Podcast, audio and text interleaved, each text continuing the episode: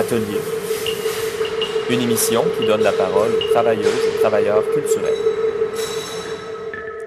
Le gros bon sens n'est pas rigide ou immobile, mais continuellement en transformation, s'enrichissant d'idées scientifiques ou d'opinions philosophiques qui entrent dans la vie ordinaire.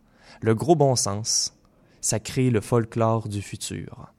Ça, c'est une citation du philosophe marxiste italien Antonio Gramsci, bien sûr traduite, que j'aime tout particulièrement. Elle est optimiste parce qu'elle met l'accent sur la science et la philosophie, mais nous devons nous souvenir que le gros bon sens peut également se nourrir de la peur. Elle pose la question qu'est-ce que nous désirions faire entrer dans la vie ordinaire? Et surtout, elle nous dit que la décision de modifier l'opinion autour de nous aujourd'hui aura, des conséquences pour demain.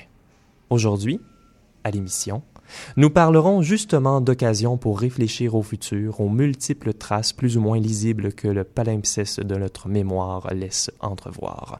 Je m'appelle Benjamin J. Allard et vous écoutez la 60e émission de Radio Atelier en direct de Jojage, un territoire Gayen-Gehaga non cédé aussi appelé Montréal.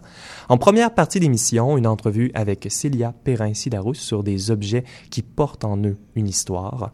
Odile Geron nous raconte, nous raconte des artistes qui travaillent dans la vie ordinaire, dans des studios éphémères. Notre deuxième partie d'émission sera spécialement consacrée à Montréal Monochrome, organisé par Articule et qui cherche à recalibrer le gros bon sens. Beaujou Emesh sera avec nous pour en parler davantage et le segment création est un processus. Tout le long de l'émission, c'est une proposition de l'artiste multidisciplinaire Anne-Audrey Remaret qui a invité une jeune femme en quête personnelle, Nathalie Mora, à participer au segment. Ils sont avec nous au sommaire. Bonjour toutes les deux.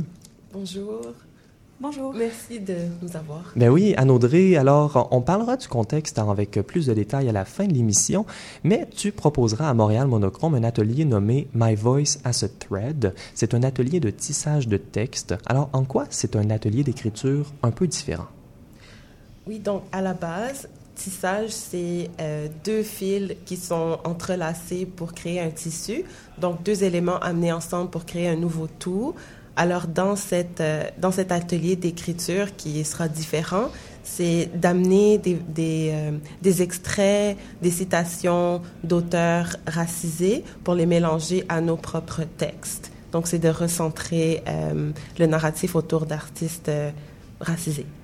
Et vous avez apporté justement plusieurs citations que j'en vois là dans les feuilles. Nathalie Morat, tu vas choisir un texte. Est-ce que tu as une idée un peu des textes que tu aimerais choisir, des citations qui euh, te seront proposées? Euh, honnêtement, je suis venue un peu avec euh, carte blanche, donc je vais faire l'activité, puis au fur et à mesure, je vais voir selon qu'est-ce que moi j'ai écrit, puis avec ces textes-là, qu'est-ce qui vient m'inspirer, qu'est-ce qui vient me chercher, puis essayer de faire ça de façon plus comme spontanée. Ben, c'est fantastique. On écoute ça à la fin de l'émission, mais pour l'instant, on va commencer l'émission en musique avec une pièce de notre commissaire musical ce soir, Annette Zénith, qui est enfin un projet artistique de Gabrielle Godbout qu'elle décline également avec une pratique en art visuel, en DJ et en design graphique. Annette Zénith, c'est une excursion électronique et spirituelle qu'elle nomme Music to Make You Feel Safe, une approche performative et sonore qui vous fait sentir en sécurité. On va traverser des nappes de brouillard éthérées, des rythmes méditatifs qui libèrent un dialogue entre le corps et l'esprit. On écoute d'abord un extrait de la pièce Tout doucement provenant de son album France, paru récemment à la maison de disques Jeunesse Cosmique. C'est une chanson qui a été enregistrée en une seule prise, improvisée à la maison.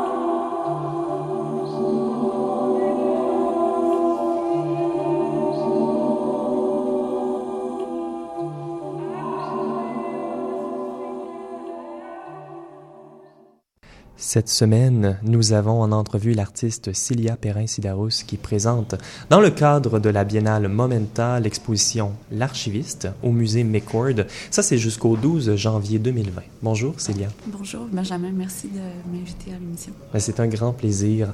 Alors, comme le titre l'indique, dans cette exposition-là, tu es intéressé au travail invisible mais nécessaire qu'on doit faire pour préserver une collection. Donc, principalement, tu as utilisé des objets de la collection d'art décoratif et de textile du musée McCord, mais aussi des objets de ta collection personnelle, qui est assez vaste, euh, on doit le dire. et puis, peut-être le point de rapprochement entre les collections du musée McCord et tes propres collections, c'est la trace ou l'attachement personnel et émotif aux objets parce que, il faut le dire, la plupart des objets qui ont été donnés euh, au musée McCord viennent de dons privés donc de personnes qui ont, acheté, euh, qui ont acheté ou qui ont collectionné ces objets-là.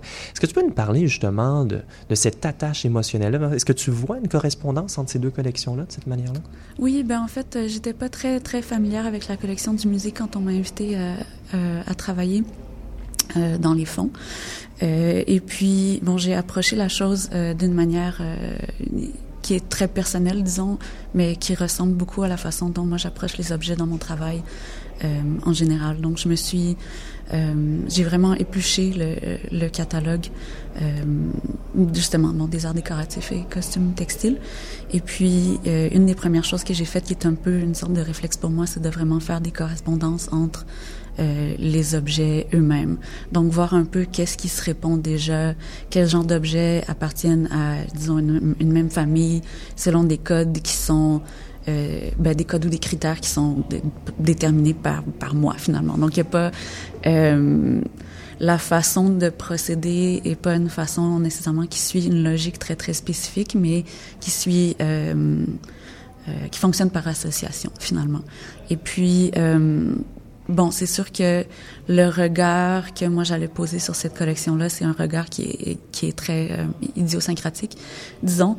Euh, mais qui ressemble au regard que je pose, euh, disons, dans le monde, dans, disons, les objets que, que je rencontre dans, dans le monde qui font pas nécessairement déjà partie de ma collection, mais qui, par certains mécanismes, vont, vont le devenir. Est-ce que d'une certaine manière, les objets que tu as photographiés euh, au Musée McCord et les images que tu as utilisées du Musée McCord font partie maintenant de ta collection personnelle? Est-ce que c'est comme ça que pas, tu le vois? Pas nécessairement. Je trouve que, ben, en fait, c'est... Euh, c'est comme une, une forme d'emprunt en fait euh, finalement parce que c'est très clair. Je voulais euh, pour ben, en fait c'est très clair et ce n'est pas clair en même temps. Disons la différence entre euh, euh la collection qui est la mienne puis la collection qui est celle du, du musée. Mais j'ai travaillé également avec les, les, images de documentation de la collection du musée. Donc euh, ces images là font apparition dans l'exposition et à l'intérieur de certaines images elles-mêmes qui, ont euh, qui sont des images que j'ai euh, réalisées en atelier. Donc, il y a, y a différents niveaux où euh, différents niveaux de l'exposition où les objets se retrouvent eux-mêmes, que ce soit comme objet physique présenté dans la vitrine, qui est vraiment la vitrine des objets de la collection, ou par l'image, que ce soit par l'image de documentation que je présente telle qu'elle, ou l'image de documentation qui a été découpée, refotographiée dans les assemblages photographiques que je fais. Donc pour moi, c'est comme une, une forme d'emprunt. C'est pas, euh, je pense pas que ça m'appartient. Euh, non, ça m'appartient, ça m'appartient pas finalement. D'accord, mais c'est bien de faire la, la, clarification. Puis mm-hmm. on voulait justement parler de ces images de documentation là euh, qu'on trouve, parce que tu as commencé justement ta recherche par l'image. L'image prend une place super importante dans ta pratique. Mm-hmm tu as commencé à regarder ces, euh, ces images de documentation-là. Ils ont des traces, ces images-là. Ils ont été pris à certaines époques. On parle, par exemple, des fonds bleus ou rouges euh, que certains objets sont, qui sont en fait des fonds qui ont été mis là pour faire ressortir certains détails. Il y a un processus qu'ils utilisaient euh, peut-être plus dans les années 70 ou 80. Là, mm. c'est pas vraiment un procédé, procédé archivistique d'aujourd'hui. Il y a également de la poussière sur des diapositives. Est-ce que tu veux nous parler justement de comment ces images-là apportent euh, des traces de leur histoire. Oui, ben, certaine, certainement. En fait, dans le, dans le catalogue, qui, est comme, qui était mon premier point de contact finalement avec la collection, moi, je me suis vraiment concentrée sur, euh, sur, les, euh, sur les items qui faisaient partie des collections du Musée McCord qui avaient un visuel, en fait, parce que, en fait, la majorité des collections n'est pas photographiée. Donc, ce sont pas tous les objets, bon, justement, dont j'avais une référence visuelle. Donc, mon premier, euh, ma première rencontre avec ces objets-là, c'est vraiment faite par les images de documentation, mais j'ai remarqué très rapidement qu'il y avait différentes époques euh, qui appartenaient justement à ces images-là elles-mêmes, parce que justement, comme tu mentionnes, les diapositives sont des images plus anciennes qui ont été numérisées puis maintenant font partie du catalogue numérique. Mais on voit, euh, on voit vraiment les coins arrondis de la diapositive. La couleur est différente. Oui, il y a des traces de poussière qui sont euh, qui sont restées après la numérisation. Puis justement les fonds de couleur parce que maintenant les objets quand ils sont photographiés c'est vraiment un fond très très neutre blanc plutôt euh, clinique finalement. C'est pas c'est pas exactement le mot que je cherche, mais disons clinique, ça va faire pour l'instant. Mais sinon, avec euh, avec les couleurs, il y a quelque chose de beaucoup plus tactile. Puis, euh, mais c'est pas une technique qu'on utilise maintenant. Puis, je me suis inspirée de, de ces couleurs-là, particulièrement le rouge et le bleu, pour euh, réaliser les photographies en atelier. Donc ça, c'est un des un des petits détails que tu relèves là, mais vraiment ton travail, c'est un travail euh, dans le détail. Euh, tu regardes, par exemple, la forme des objets, la manière dont ils attrapent la couleur, la lumière. Est-ce que tu peux euh, nous parler de ton approche en studio, justement? Oui, ben, disons, mon activité principale dans l'atelier, c'est vraiment de regarder, finalement. Puis, la plupart des studios que j'ai eus, la, qualité de la lumière naturelle devenait un, élément assez important dans, le choix de l'espace de travail. Finalement, puis justement, euh, je parlais de ça récemment avec quelqu'un, comment quand on entre dans un nouvel espace ou on passe du temps dans un nouvel espace, je passe quand même beaucoup de temps à regarder comment la lumière se déplace à travers la pièce, comment les ombres changent à travers la journée, euh, et puis comment euh, comment les volumes vont être euh, modulés par la lumière puis par la différence euh, de la lumière à travers la journée. Donc vraiment puis en fait, c'est délibéré l'usage de, la, lumière naturelle. C'est comme un, c'est une économie de moyens à laquelle je tiens beaucoup. Mais je trouve que de voir un peu comment euh, les, choses vont se comporter, disons, dans, dans un environnement euh, spécifiques font également partie du travail. Donc, comment comment telle forme va ressortir à telle heure du jour euh, ou pas, comment la combinaison des objets va influencer les objets eux-mêmes? Mais justement, parlant de combinaison d'objets, j'aimerais peut-être dresser une image mentale pour nos auditeurs et nos auditrices. Là. On peut dire que c'est des photographies qui représentent des, souvent des assemblages d'objets savamment disposés. Est-ce que tu rajoutes autre chose quand tu mm-hmm. décris ton travail? Oui, en fait, j'aime bien le mot savamment, merci. euh, ben, pour moi, ça, ça a beaucoup à voir avec une sorte de pratique de la nature morte. Euh, donc, vraiment d'avoir des objets qui sont disposés euh, de façon à, les observer délibérément, justement. Donc l'assemblage, euh, pour moi, euh, c'est aussi une forme de collaboration, j'ai l'impression, avec le matériel que je photographie, parce que il y a des moments, il y a des moments où les décisions se prennent presque, presque toutes seules, finalement, où c'est le matériel qui va un peu dicter euh, les besoins de la chose, où la combinaison se fait euh, par les gestes que moi je vais faire autour des objets, mais par euh, par les objets eux-mêmes finalement. Puis relever, euh, j'imagine les correspondances entre ben en fait entre les objets. Je travaille beaucoup avec des images trouvées également, mais les les correspondances, disons qui existent déjà entre le matériel que je choisis sont sont une grande partie du travail, finalement. oui, il y, a des, il y, a des, échos, il y a des résonances, mais il y a aussi, ça m'a fait, euh, pendant qu'on parle, euh, il faut dire, euh, il y a le verre qui retient le fil de tes écouteurs que tu, que tu replaces comme ça ça me fait penser à fait, en fait à l'aspect performatif un peu. La main est présente dans ton travail. Est-ce que tu peux nous parler justement? Il y a une réflexion presque au travail de l'assemblage lui-même. Oui, absolument. Puis je dirais que bon, la figure de la main est peut-être plus présente dans les dernières années, euh, mais pendant longtemps, elle est restée quand même assez invisible. Puis pour moi, cette sorte de performance-là qui se produit pour la caméra, c'est une sorte de performance privée. Euh, de, de, dialogue en privé qui est rendu public par l'image, mais euh, c'est, c'est, ça appartient au monde privé des objets, puis ça appartient, disons, au monde, au monde de l'atelier également. Mais pour moi, ça ramène beaucoup à justement tous les gestes qui sont performés autour des objets, disons, dans une collection muséale, qui sont des, euh, des gestes qui euh, qui ont comme mission vraiment la conservation de la de la collection. Puis mes gestes sont complètement différents que les gestes de la conservation, mais il y a comme un, pour moi, il y a une correspondance dans ce, dans ce toucher-là euh, de l'objet. Et dans l'exposition, euh, Célia, Célia Perrin-Serradou, ce que tu présentes au musée McCord, l'archiviste, il y a justement cette notion de construire une collection. C'est peut-être le plus apparent avec le poème Archive. C'est un vinyle placé au mur en retrait. C'est peut-être quelque chose qui donne beaucoup de clés de l'exposition. Elle présente des extraits du catalogue du musée McCord. Ça l'indique où il manque des informations, où il y a certaines données en suspens. Mm. Euh, c'est le geste de l'archiviste à ce moment-là qui est présenté. Oui, ben en fait c'est comme le geste collectif des archivistes qui ont travaillé euh, sur la collection parce que c'est sûr qu'il y a beaucoup d'informations qui est accumulées au fil du temps. Euh, puis il y a plusieurs personnes qui contribuent, disons, à cette information-là. Mais moi, j'étais très, très fascinée par la description des objets qui se retrouvaient dans le catalogue, qui est vraiment une description matérielle, qui est une description très technique, euh, qui va décrire l'époque, qui va décrire les matériaux qui sont utilisés pour la construction de l'objet, comment l'objet est construit, euh, les marques qu'il va y avoir sur l'objet, soit soit des défauts ou euh, disons par exemple les objets en céramique, la marque qu'il va avoir en dessous, soit de la manufacture ou de la personne qui aurait fabriqué l'objet, euh, qui a donné l'objet.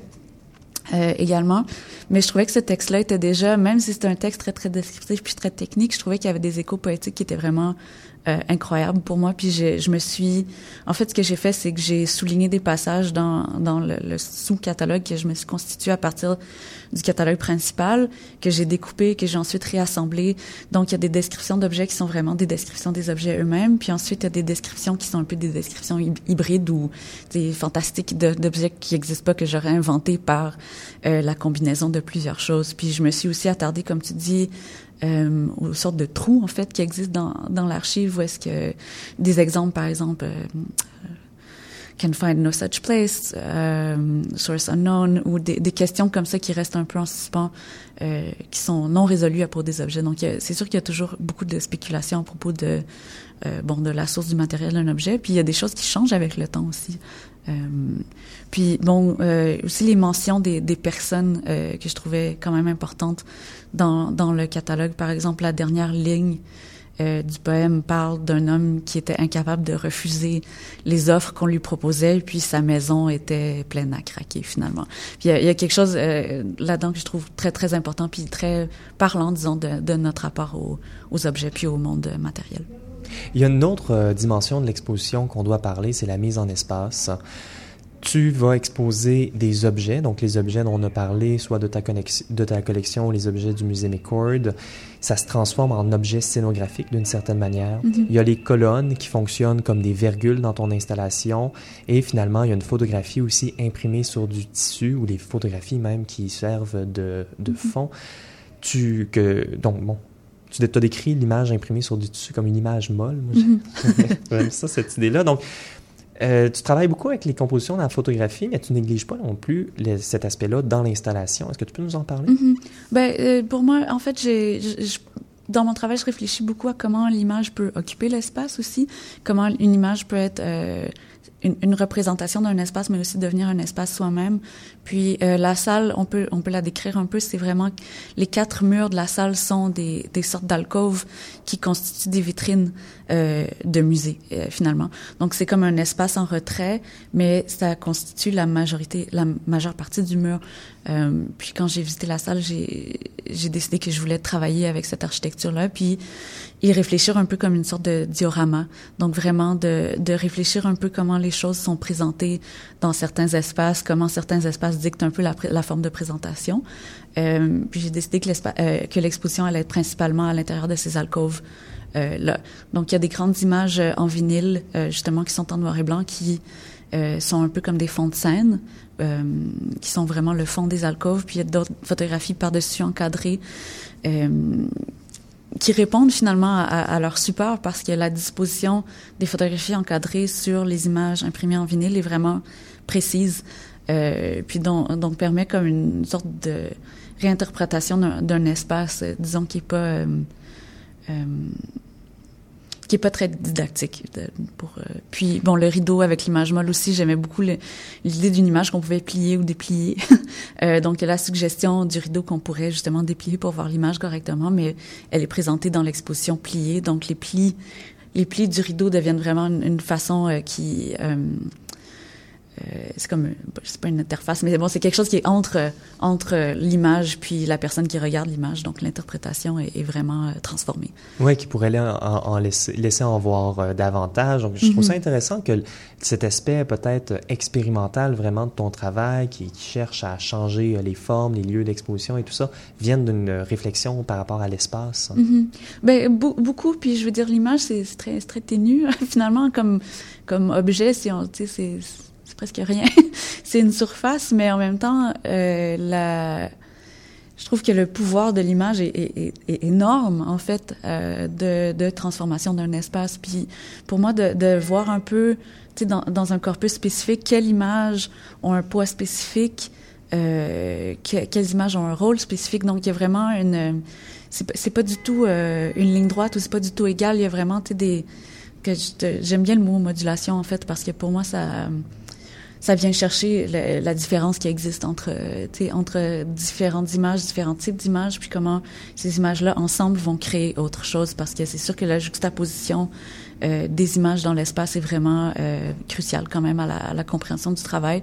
Puis l'interprétation va varier d'une personne à l'autre. Puis pour moi, ça c'est vraiment important en fait. Je trouve que c'est euh, ça, ça, ça fait seulement enrichir le travail ou j'espère, un peu l'expérience ben des, des, personnes qui visitent l'exposition. Puis c'est une salle qui invite aussi à, à s'asseoir, à prendre du temps à contempler les images. Donc on vous rappelle que vous pouvez visiter l'exposition L'archiviste au musée McCord jusqu'au 12 janvier 2020 ça fait si longtemps, ça, je oui. janvier 2020, mais quand même, attendez pas le 11 pour le visiter. C'est dans le cadre de la biennale Momenta. Célia Perrin-Sidarus, merci beaucoup. Merci, Benjamin. On va continuer en musique, cette fois-ci avec l'inspiration qui a fait revenir Annette Zénith au chant et au piano. C'est Grouper, le projet solo de Liz Harris, qui a créé une musique provenant des profondeurs de l'âme humaine, tout en libérant des mélodies composées de boucles, de rythmes et de feedback qui créent une ambiance feutrée. Nous écoutons alien observer.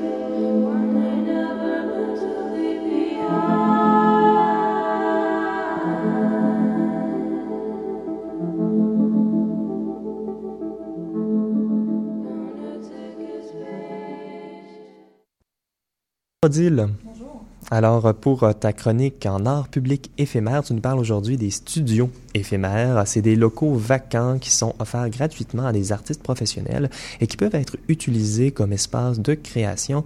Odile, euh, comment est né ce projet et dans quel contexte physique et social s'inscrit-il? Oui, le projet est né pour répondre à la demande des artistes de Longueuil d'avoir accès euh, à des espaces de création abordables. Le Conseil des arts cherchait de tels espaces jusqu'à ce que l'idée d'occuper les locaux, les locaux vacants du métro émerge. Donc, euh, le bâtiment qui abrite le métro de Longueuil a été construit dans les années 60 et n'a pas été rénové depuis. C'est un lieu très passant qui fait la connexion entre la rive sud et Montréal. Euh, le bâtiment étant en attente de démolition, la moitié des locaux commerciaux étaient vides. Donc, euh, le Conseil des arts a vu un potentiel dans ces espaces vacants et a approché la ville pour obtenir un permis. Ainsi sont nés les studios éphémères. Euh, l'ouverture des studios a eu lieu en septembre 2018. Et puis, euh, au-delà de l'offre d'espaces de création, les studios deviennent la porte d'entrée de la ville de Longueuil. Donc, il s'agit de voir de l'art, de la vitalité, au lieu de voir des locaux abandonnés. Et ça change notre perception de ce que Longueuil a à offrir. Ben oui, tout à fait. On rentre dans le métro, on arrive à Longueuil, on voit ça. Mais comment ça fonctionne, ces studios-là? Euh, les studios sont octroyés par appel de dossier. Donc, chaque artiste propose un projet spécifique in situ. Donc, par exemple, l'artiste Tasha House, euh, elle explore l'effet de la lumière artificielle sur les plantes. puisqu'il n'y a pas de lumière naturelle dans les studios. on compte neuf studios en tout et le Conseil des arts s'assure une diversité des pratiques. Donc, donc, pour le public, il y en a pour tous les goûts. Euh, il y a de l'art public, il y a du théâtre, de la peinture, des installations et même de la danse.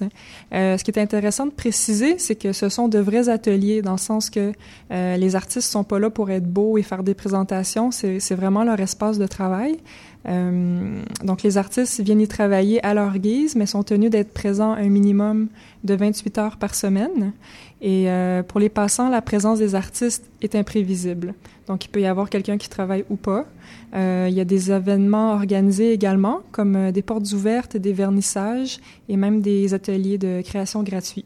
Et ça fait quelques semaines que ça se passe. Il y a déjà une réponse du public. Est-ce qu'elle est favorable? En fait, ça fait un an, donc c'est septembre 2018. pas mal de semaines, en fait. Plusieurs semaines. Oui. Même un peu plus. donc oui, donc on a là, on a un bon une bonne idée là, de, de l'impact de ce projet-là. Donc, euh, j'ai parlé à Madame Louise Séguin, qui est la directrice du Conseil des arts de Longueuil, et eux-mêmes sont surpris euh, de l'impact positif au niveau euh, social euh, que, que le projet a. Euh, donc, à la base, évidemment, mis en place pour satisfaire les artistes, ils se rendent compte que la ville en bénéficie et le public. Euh, je vais vous décrire un peu comment le, public euh, en tire parti. Donc, premièrement, euh, la présence des artistes dynamise les déplacements des passants et aiguise leur curiosité. Donc, on peut imaginer quelqu'un qui prend le métro tous les lundis, mardis, mercredi, toute la semaine. Donc, ils peuvent observer comment les projets avancent, puis comment les, les, les, artistes travaillent. Donc, ça devient un spectacle qui leur permet de sortir de leur routine. deuxièmement, le projet démocratise l'art. Donc, plusieurs usagers du métro sont peu familiers avec euh, le milieu artistique. Donc, ils ont la possibilité de voir comment un artiste travaille dans un contexte qui leur est familier. Et euh, donc, ça rend l'art euh, plus accessible. Euh, troisièmement, les studios inspirent le public. Donc, le fait de voir des artistes à l'œuvre donne envie au public de créer. Ils se disent, ben moi aussi j'aime ça créer. C'est pas seulement les artistes qui ont le droit. Donc, il y a même certains artistes qui vont encourager le public à s'exprimer en leur prêtant du matériel et en leur offrant un coin de leur studio. Et puis, Madame Séguin parlait même d'art-thérapie, parce que certaines rencontres sont surprenamment euh, libératrices pour le public. Oui, puis comment ça se passe pour les artistes? Est-ce que c'est libérateur pour les artistes? Quand même, travailler dans un lieu passant, c'est pas évident. Oui, c'est euh, un défi et c'est extrêmement nourrissant également. Donc, Madame Séguin disait, bon, évidemment que c'est un défi de, de, travailler à la vue de tous. Donc, on est très loin de la vision de l'artiste qui est enfermé euh, tout seul dans son, son, atelier puis qui veut voir personne. Il faut évidemment être réceptif à des échanges, euh, même quand on est concentré. Euh, donc, elle me parlait de l'artiste Stanley Février, euh, qui pratique un art engagé, qui a une formation de travailleur social. Donc, depuis le début, il, démontre une grande ouverture à travailler avec le public. Et puis oui, elle me confirme que la majorité des artistes sortent grandis de leur expérience. Euh, ils sont autant stimulés par la présence des autres artistes, donc ils se voient entre eux travailler, et la présence du public. Et puis elle me disait que l'expérience d'avoir un studio les pousse hors de leur zone de confort. Donc, en se laissant approcher par le public en temps de création, euh, ils doivent gérer l'imprévu et se dépasser. Alors, on avait la famille Plouf euh, en studio oui. euh, la semaine dernière oui. pour parler d'autres choses que des studios éphémères. On en a parlé un peu, mais là, tu as rencontré Emmanuel Laflamme cette semaine. Qu'est-ce qu'il te dit, lui? Exact. Donc, euh, Emmanuel Laflamme est un des premiers artistes à avoir occupé les studios. Euh, il vient d'ailleurs tout juste de quitter, donc il est resté euh, un peu plus d'un an. C'est un artiste en art visuel autodidacte avec un passé en dessin animé. Emmanuel cherche à rendre l'art accessible. Donc, après un an d'occupation, il m'a confirmé que sa pratique a été grandement enrichie. Son studio était d'ailleurs l'un des plus fréquentés à cause de son emplacement stratégique et il en a pris parti en organisant des sessions de peinture en direct pendant l'année. Euh, puis pour lui, sa présence au studio a eu des retombées concrètes. Euh, il a eu un article dans le journal et une commande d'œuvres. Puis euh, son expérience avec le public, ça s'est bien passé? Très, très, très enrichissant pour lui. Il me racontait comment l'œuvre est souvent le point de départ pour ouvrir un dialogue avec le public ou bien n'importe quel élément visible qui se trouve dans le studio et qui fait du sens pour un passant qui, est peu familier avec l'art. Euh, donc, plusieurs, c'est ça. Il me confirmait que plusieurs d'entre eux n'étaient jamais allés dans un musée Et donc, dans ce contexte, euh, l'artiste est aux premières lignes pour introduire les concepts d'art et d'artiste au grand public. Et puis, Emmanuel a observé quelque chose d'intéressant, je crois, sur le déplacement des usagers. Oui, euh, oui, c'était très intéressant. Euh, il a observé en fin de journée, donc à l'heure de pointe, euh, quand les passants reviennent de leur travail 9 à 5, et voit Emmanuel travailler dans son studio et vivre un mode de vie créatif et libre. Donc, ça suscite plein d'observations et de questionnements, autant pour Emmanuel que pour les passants. Donc, le passant se dit, est-ce que je suis heureux dans mon travail de bureau? pourquoi est-ce que cet artiste peint toute la journée, puis moi, je suis dans un bureau à brasser du papier? Puis l'artiste se dit, ben, est-ce que j'aimerais avoir plus de stabilité financière? Est-ce que j'aimerais vivre une routine? Est-ce que, est-ce que, à quel point est-ce que je suis satisfait de ma vie d'artiste? Donc, c'était, c'était très intéressant. Et donc, il y a deux réalités qui se côtoient dans l'espace de transition qui est la station de métro. Et du coup, une réalisation que les deux réalités ne sont pas loin si loin l'une de l'autre dans l'étroitesse du métro de Longueuil. Ben ouais, c'est des réflexions, je crois que tout le monde devrait avoir. Euh, c'est super intéressant. Et puis, euh, toi personnellement, euh, dans en, regardant, faisant cette recherche-là, est-ce que tu juges que c'est une, une entreprise pertinente pour l'art public éphémère? Est-ce que c'est une avenue qu'on devrait répéter? Oui, oui, et puis euh, c'est euh, c'est différent du projet Vitrine sur l'art hein, que la chroniqueuse euh, Véronique nous a parlé il y a quelques mhm, semaines. Parce que là, oui, merci. Parce que là, c'est ça, j'aime l'aspect que c'est en processus. On voit les artistes travailler et c'est rare quand tu vas dans un musée, tu vas dans une galerie ou tu vas voir un projet d'art public éphémère qui a été organisé, tu, vois le résultat final. Tandis que là, tu as euh, le passant a une meilleure idée de qu'est-ce que c'est le mode de vie de l'artiste. C'est quoi au quotidien? Au quotidien, euh, il regarde des objets qu'il a trouvés, il sait pas trop, il y a beaucoup d'essais-erreurs, et la majorité des gens ne, ne voient pas ça. oui. Oui, puis je trouvais intéressant également dans, ta chronique que tu, euh, tu parlais d'une certaine manière qu'avec ces ateliers éphémères dans, le, dans, les, dans les métros, les gens peuvent vivre avec de l'art. Parce que vivre avec des objets d'art, les voir à chaque jour, ça change également notre perception euh, des choses. Et je pense que c'est quelque chose que, que, tout le monde devrait pouvoir faire. Je suis tout à fait d'accord. Oui, l'art, c'est un processus. Et puis, euh, c'est ça, c'est beaucoup plus que le résultat. Donc, euh, ça permet de, de comprendre ça. Ben oui, tout à fait. Donc, à venir à l'émission, une demi-émission spéciale sur Montréal Monochrome d'articles. D'abord, une conversation avec Bourjou Mèche et le segment création avec Anne-Audrey Remaret et Nathalie Morat qui sont en train de finir de tisser leur texte. Alors, euh, très rapidement, euh, est-ce que vous êtes euh, prêtes? Oui? on, a des pouces comme ça, alors on les rejoint tout de suite, bientôt.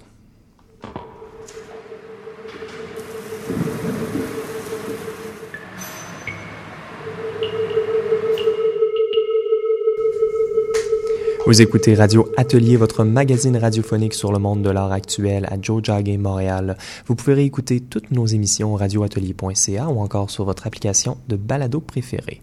Si vous aimez ce qu'on fait, ben, je vous invite aussi à en parler à vos amis, partager nos émissions et même à nous écrire. C'est toujours un plaisir de vous lire, surtout quand vos idées divergent des nôtres en parlant de voix dissidentes. Notre deuxième partie d'émission est dédiée ce soir à la septième édition de Montréal Monochrome organisée par le Centre d'artistes Articule. Ça se passe du, 17 au 19 octobre prochain. Pour en parler, nous avons en studio avec nous Bourjou Emesh, la directrice au développement des publics et aux communications d'Articule. Bonjour Bourjou. Oui, bonjour, merci pour l'invitation. C'est un plaisir. Alors, Montréal Monochrome, c'est une conférence justement pour présenter des voix diverses. Elle vise d'abord à aborder la mauvaise ou la sous-représentation des personnes autochtones et racisées dans le milieu des arts actuels montréalais. Mhm. Le thème de l'édition cette année, c'est changer de focus, reprendre le contrôle. Donc, c'est tout à fait approprié comme thème. Oui, alors euh, en fait la citation ça vient d'écrivain basé en, Californie, c'est Jenny Odell de, de, son livre How to Do Nothing Resisting the Attention Economy. Est-ce qu'on peut le lire? Oui, bien sûr. Alors j'ai euh, je l'ai euh, je l'ai sorti ici. si c'est notre attention, c'est-à-dire décider ce quoi on ce à quoi l'on s'attarde, qui définit notre réalité, reprendre le contrôle de celle-ci peut-être peut aussi signifier la découverte de nouveaux mondes, de nouvelles façons de les traverser. C'est une très belle citation qui lie justement l'attention et puis euh, cette prise de contrôle sur notre réalité. Oui, euh, alors la citation d'Odès, c'est vraiment un point de départ pour parler plus largement des mouvements de résistance à Montréal, de l'année dernière et qui continue actuellement, actuellement à ce jour.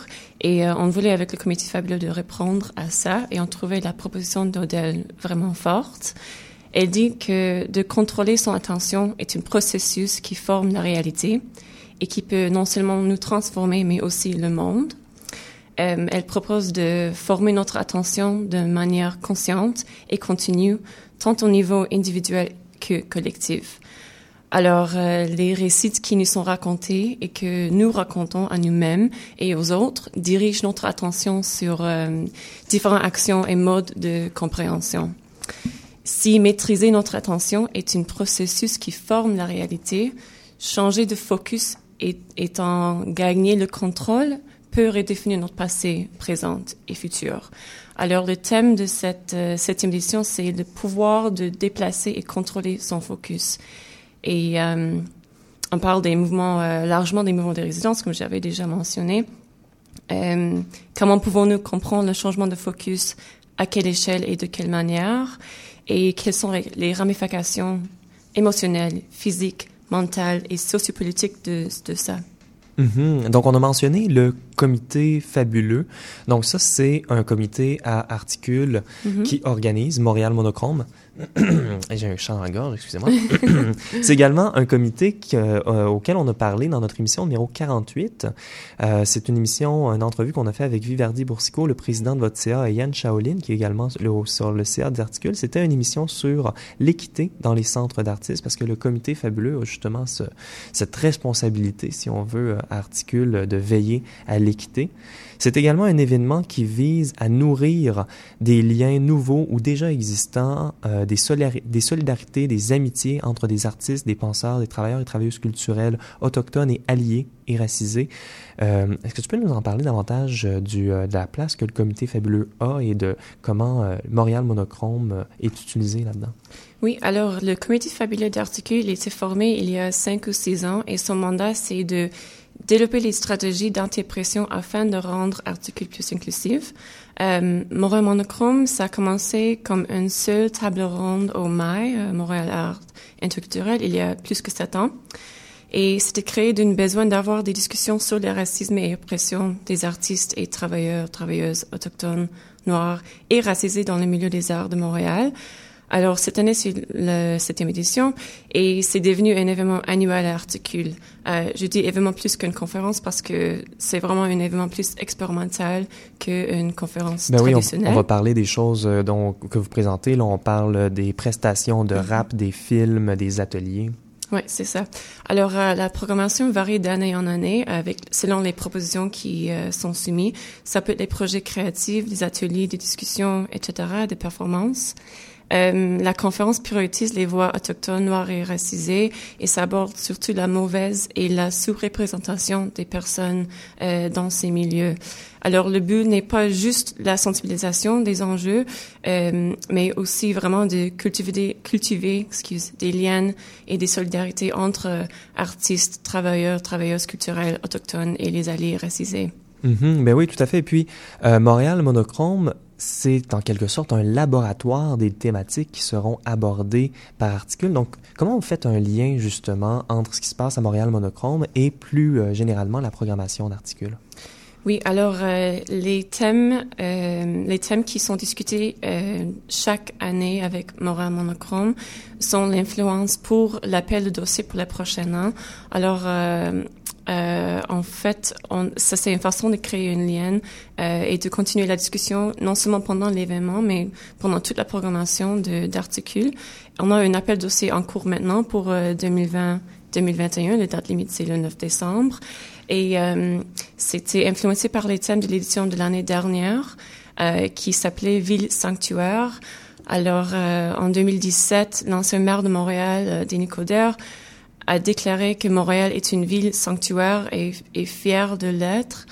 Euh, cette édition euh, de conférence a exploré les différents sens que ce concept de ville sanctuaire comprenait, euh, surtout quand il était utilisé pour parler d'un territoire autochtone non cédé. alors, ces thèmes étaient le point de départ pour écrire l'appel de soumission qui était en cours maintenant. Mhm, et c'est écrit en collaboration avec le commissaire Ronald Rose Antoinette, euh, qui a été votre commissaire en résidence. Euh, vous avez, c'est la deuxième année là que vous avez un commissaire autochtone ou racisé en résidence. Oui, alors euh, ça c'est le, oui, c'est la deuxième euh, fois qu'on fait ça. C'est grâce au soutien du Conseil des Arts de Montréal. Euh, le but c'est d'offrir une place plus grande aux artistes et travailleurs, travailleuses culturelles racisés et autochtones dans la programmation d'articles et au sein de l'organisme. La première résidence était en 2015 avec Dominique Fontaine.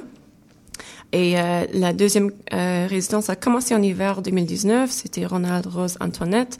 En fait, le parti de sa, son résidence est officiellement terminé et il, il aura une explosion en 2020-2021 à Articule. Mm -hmm. Ronald Rose Antoinette qu'on a déjà reçu à ce micro d'ailleurs. Oui. euh, donc euh, rapidement, on va euh, présenter les différents ateliers, les différentes choses que vous allez faire à Montréal Monochrome cette année. Alors, d'abord, Cinéma Politica présente Futurisme documentaire le jeudi 17 octobre. Ce sont des courts-métrages d'un nouveau genre, le futurisme documentaire. Donc, utiliser les approches documentaires, mais pour spéculer et représenter le Canada du futur. Est-ce que tu as d'autres choses à rajouter, Bonjour? Oui, juste pour dire que euh, ce thème, mais ce projet est inspiré par l'afrofuturisme et le futurisme autochtone et la fiction et la non-fiction spéculative. Et c'est vraiment comme ça que Ont, ont, eu ces idées. Oui, tout à fait. Et il y a d'ailleurs un très bon podcast que Cinéma Politica en fait par rapport à ça. Bon. Le vendredi 18 octobre, vous avez deux discussions. La première en anglais, The Myth of the Charitable Culture and Education in Canada, euh, et une autre en français, Dépasser la représentation et penser comment construire des narrations et des identités queer et racisées. La première est une conversation sur le système éducatif, l'ignorance qu'il perpétue, principalement par rapport aux peuples autochtones. Donc, on parle de la fabrication de mythes, l'influence de l'orthographe sur le, sur le milieu universitaire et de l'éducation et de la conservation de la langue en général. La deuxième, on tente de quitter le concept de représentation pour parler concrètement de comment on construit son propre récit loin du regard blanc. Donc, mm -hmm. ça va être une journée le vendredi 18 octobre euh, pleine oui. d'idées. Et juste à dire que la première discussion, The Myth of Charitable Culture and Education in Canada, euh, ça sera en anglais, mais avec le chuchoté vers le français disponible. Et pour la deuxième, ce sera en français, mais avec le chuchoté, le, le traduction chuchoté, excuse, vers l'anglais aussi disponible. Ah, donc nos auditeurs euh, unilingues français ou anglais euh, pourront euh, trouver leur compte. Et finalement, le samedi, vous avez deux ateliers. D'abord, My Voice as a Thread Text Weaving Workshop avec Anne-Audrey Romaret, dont nous allons parler dans quelques instants, et The Rap Battles for Social Justice, qui est un atelier d'écriture créative, et plus tard en soirée, justement, une prestation des performances. -hmm, oui, avec euh, l'atelier que Rap Battles euh, va donner, ce sera vraiment intéressant parce que euh, la première partie de, de l'atelier aura une conférencière invitée de Native Montreal qui s'appelle Marlene Hale et elle va parler un peu des, des luttes contre la violence et le racisme vers les peuples autochtones. Et après ça, la deuxième partie de l'atelier sera vraiment l'écriture créative sur ces thèmes et le hip-hop. Oui, et puis pour finir, pourquoi euh, Montréal Monochrome, justement, fait des ateliers comme ça? C'est intéressant de, diversifier l'offre, pas juste faire des conférences. Oui. Euh, je pense que euh, c'est vraiment dans, dans un intérêt de donner à nos publics les ateliers qui sont un peu différents que les, les, les ateliers qu'on donne normalement. Alors, c'est juste de trouver une façon de mélanger différentes formes d'art et pas juste les arts visuels. Et on trouve que de mélanger le les artistes comme Enodre ou même uh, Rap Battles, uh, c'est juste une, une, façon de créer de nouveaux liens. Ben, euh, Bourchou et Mèche, merci beaucoup. On vous rappelle que Montréal Monochrome se déroulera à Articule le 17 au 19 octobre prochain. Vous trouverez un lien vers les détails dans nos notes d'émission. Bourchou et Mèche, merci beaucoup et on sera dans quelques instants avec le segment Création. Merci.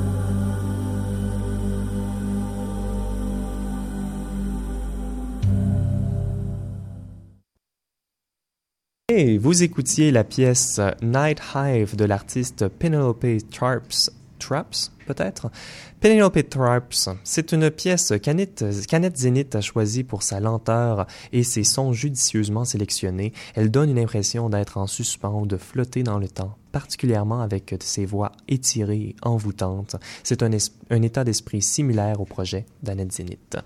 Nous l'avons suivi tout le long de l'émission. C'est maintenant le moment de l'entendre, le fruit du segment création avec Anne-Audrey Remaret et Nathalie Morat. Donc, euh, Nathalie, Anne-Audrey, est-ce que vous avez quelque chose à dire avant de lire le fruit de votre travail?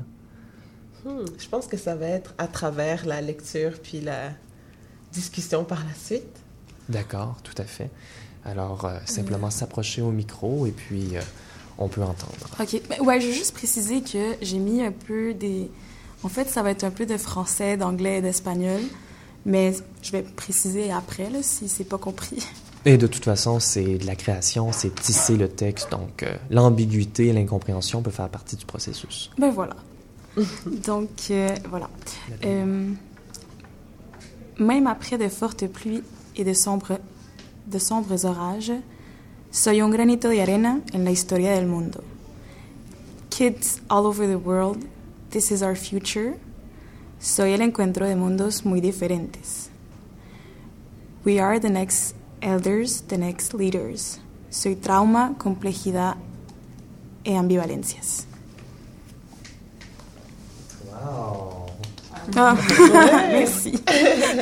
C'est très court, mais à la fois très percutant euh, comme, euh, comme texte. Merci beaucoup, Nathalie Morat, d'avoir tissé ce texte-là avec nous. Comment c'était de l'expérience de faire ça tout le long de l'émission? Mais c'était... J'ai trouvé ça intéressant. Euh, au début, je sentais que je savais pas trop vers où ça s'en allait. Je suis pas très habituée avec ça. Mais au fur et à mesure que je tissais, puis je, euh, je prenais des extraits, puis euh, je les mettais en place, mais là, ça, ça venait à prendre du sens. Puis euh, plus que je le relis, plus que je trouve encore des petits trucs qui font comment, ben tu vois, il y, a un nouveau sens qui s'est ajouté. Mm -hmm. Et puis tout le monde autour du studio, comment vous avez comment vous avez trouvé ça? Odile Joron, oui. Ça m'a fait penser à quand on a, quand on a reçu Nicolas Dawson pour sa résidence à Dardar. Euh, Nicolas est d'origine euh, chilienne, donc lui aussi son travail mélange plusieurs langues. Alors ça m'a ça m'a fait penser à la lecture de Nicolas. Oui, oui, tout à fait. Ah non, c'était c'était très bien. Donc euh, Anne-Audrey Romaret, euh, c'est un exemple de tisser un texte. Ça consiste en quoi tisser un texte? Oui, exactement. Donc euh, c'est ça comme je disais au début, c'est euh, d'entrelacer des extraits, des mots, des passages ensemble pour créer euh, un nouveau texte. Puis, dans le fond, je m'inspire du théâtre journal de Augusto Boal, euh, qui a créé ça en 1964. Donc, dans le fond, c'était des performances qui se basaient sur des, euh, des nouvelles, des articles de journaux, en, en, utilisant ça comme script, en sortant ça de leur contexte. Donc, ça pouvait être chanté, ça pouvait être euh, euh, mimé, etc., juste pour euh, adresser la corruption politique et conscientiser le peuple. Donc, c'est sûr que là, c'est différent, c'est des extraits d'auteurs racisés, mais je pense que ça va aussi dans, dans, dans la direction de, découvrir qu'est-ce qu'il y a à l'intérieur, qu'est-ce qui, euh, qu'est-ce qu'il y a à l'intérieur qui est dans l'ombre, mais de le sortir à la surface à travers le tissage. Et qu'est-ce qui serait un bon texte à tisser, justement, comme ça? Hmm. Bonne question. Je pense que mon approche, c'est d'utiliser n'importe quelle sorte de texte, que ce soit euh, des passages qu'on écrit pendant qu'on est dans l'autobus puis qu'on est inspiré, ou euh, un poème qu'on écrit à soi-même ou écrire dans son journal. Puis dans le fond, les, textes que j'ai sélectionnés, les passages que j'ai sélectionnés, c'est soit des citations, euh, c'est soit des passages dans des livres, soit des, des extraits de poèmes. Donc j'ai vraiment, je suis vraiment allée au-delà des articles de journaux pour euh, varier. Mm -hmm. Et Nathalie Morat, est-ce qu'il y avait des textes qui avaient des, des, des, des résonances plus fortes pour toi? Bien, j'ai vraiment, je voulais vraiment comme faire un mélange, en fait, justement du français, de l'anglais, de l'espagnol, parce que les trois langues font partie de, de ma vie. Puis après, euh, après c'est ça, c'est d'aller, c'était de chercher certains mots puis d'essayer de les agencer avec, euh, avec qu'est-ce que moi j'avais écrit. Euh, puis, en fait, la méthode un peu que j'ai utilisée, c'était, c'était de aller au général, penser au collectif, puis de revenir à moi-même. Fait que ça a été, les extraits étaient un peu plus général, puis mes extraits à moi, c'était toujours le retour sur moi parce que, veux pas, c'est des choses que j'ai sorties un peu de, de qu'est-ce que j'écris tous les jours, de choses plus personnelles. Fait que oui, c'est ça. Et ça, c'est intéressant qu'on on mette euh, l'accent sur, euh, sur le processus, en fait, l'écriture, la réflexion, parce que, Anne-Audrey Romarez, c'est quelque chose qui est très important dans ta pratique. Est-ce que tu peux nous en parler? Oui, je pense que comme à travers l'émission, j'ai entendu euh, de se concentrer sur le, sur le processus au lieu du résultat final parce que on est constamment en processus. Puis je pense que c'est aussi pour rejet, un rejet du capitalisme qui, qui, est toujours axé sur la production, la production, la production. Donc ça, ça, ça nous amène à, avoir un regard sur soi et euh, de relier ça aussi au, au collectif. Donc je trouve ça vraiment intéressant de travailler avec le processus, le dialogue, constant dialogue et également euh, travailler avec des euh, femmes racisées. Est-ce que tu peux nous parler de ce choix-là, de mettre de l'avant euh, les femmes racisées dans cet atelier de tissage? En fait, dans cet atelier de tissage, c'est ouvert à tous.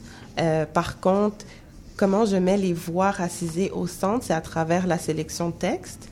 Donc, quand on écrit, on crée notre propre réalité, on, on trouve notre voix. Donc, à travers ça, c'est de, de trouver notre voix à travers la voix de d'autres personnes racisées comme euh, d'explorer de, leur savoir, euh, d'explorer leur expérience, puis de se retrouver là-dedans. Et c'est une certaine manière, une euh, manière de reprendre le focus également, de reprendre l'attention, de porter notre attention à certaines voix plutôt qu'à d'autres. Exactement. Donc je trouve que c'est encore plus puissant quand c'est des personnes racisées qui aussi vont puiser dans des textes de personnes racisées parce que souvent, qu'est-ce qu'on voit dans le narratif dominant, c'est souvent euh, des personnes blanches ou surtout des hommes blancs. Donc là, c'est ça, un changement de focus. Oui, tout à fait. Et puis, euh, on parle également, parce que euh, Anne-Audrey Remaret, tu fais d'autres choses que simplement tisser des textes. Euh, tu as également une pratique qui met à mal différentes catégories de travail, donc le théâtre, la littérature, la poésie. Est-ce que tu peux nous parler un peu, justement, quand tu commences une production, est-ce que les genres artistiques, est-ce que les genres artistiques, c'est quelque chose que tu as euh, en tête ou euh, tu cherches justement à mettre euh, au monde une idée en particulier?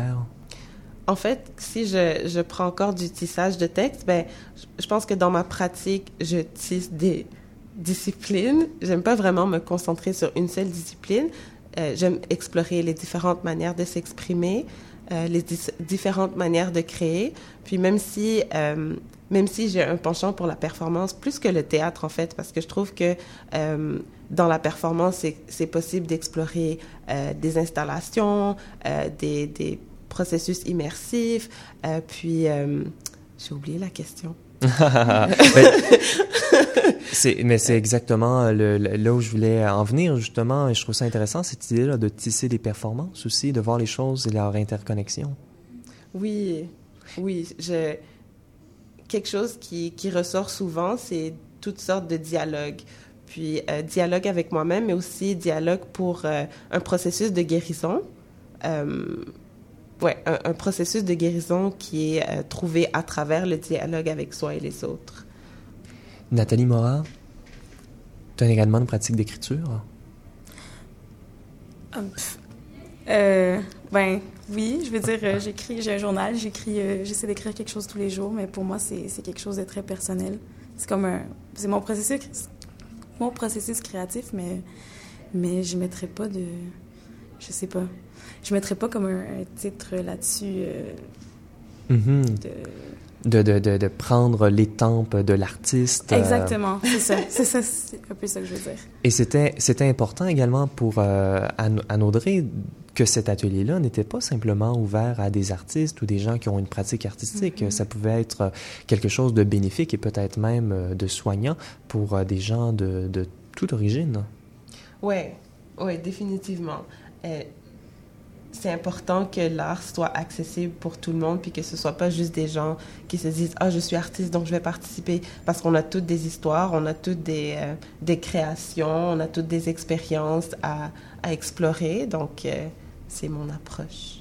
Mais j'espère que vous serez euh, intéressés à participer à Montréal Monochrome, mais surtout aussi euh, à l'atelier My Voice as a Thread. Oui, exactement. Exactement, My mm-hmm. Voice as a Thread le 18 octobre. Mm-hmm. C'est euh, ce qui va conclure notre demi-émission spéciale sur Montréal Monochrome. Et c'est également ce qui va terminer notre émission ce soir, chers auditeurs et auditrices. Vous étiez à l'écoute de Radio Atelier. Merci d'avoir été des nôtres. Notre commissaire sonore ce soir était Annette Zénith et j'aimerais remercier toute l'équipe qui a rendu cette émission possible, particulièrement Adam Bergeron à la mise en onde qui est revenu après plusieurs mois d'absence. Tu nous avais manqué. Et Véro Marangère aussi aux communications. Je m'appelle Benjamin J. Allard. Bonne semaine et à lundi prochain dès 18h pour une autre émission de radio de Radio Atelier sur les ondes de CBL.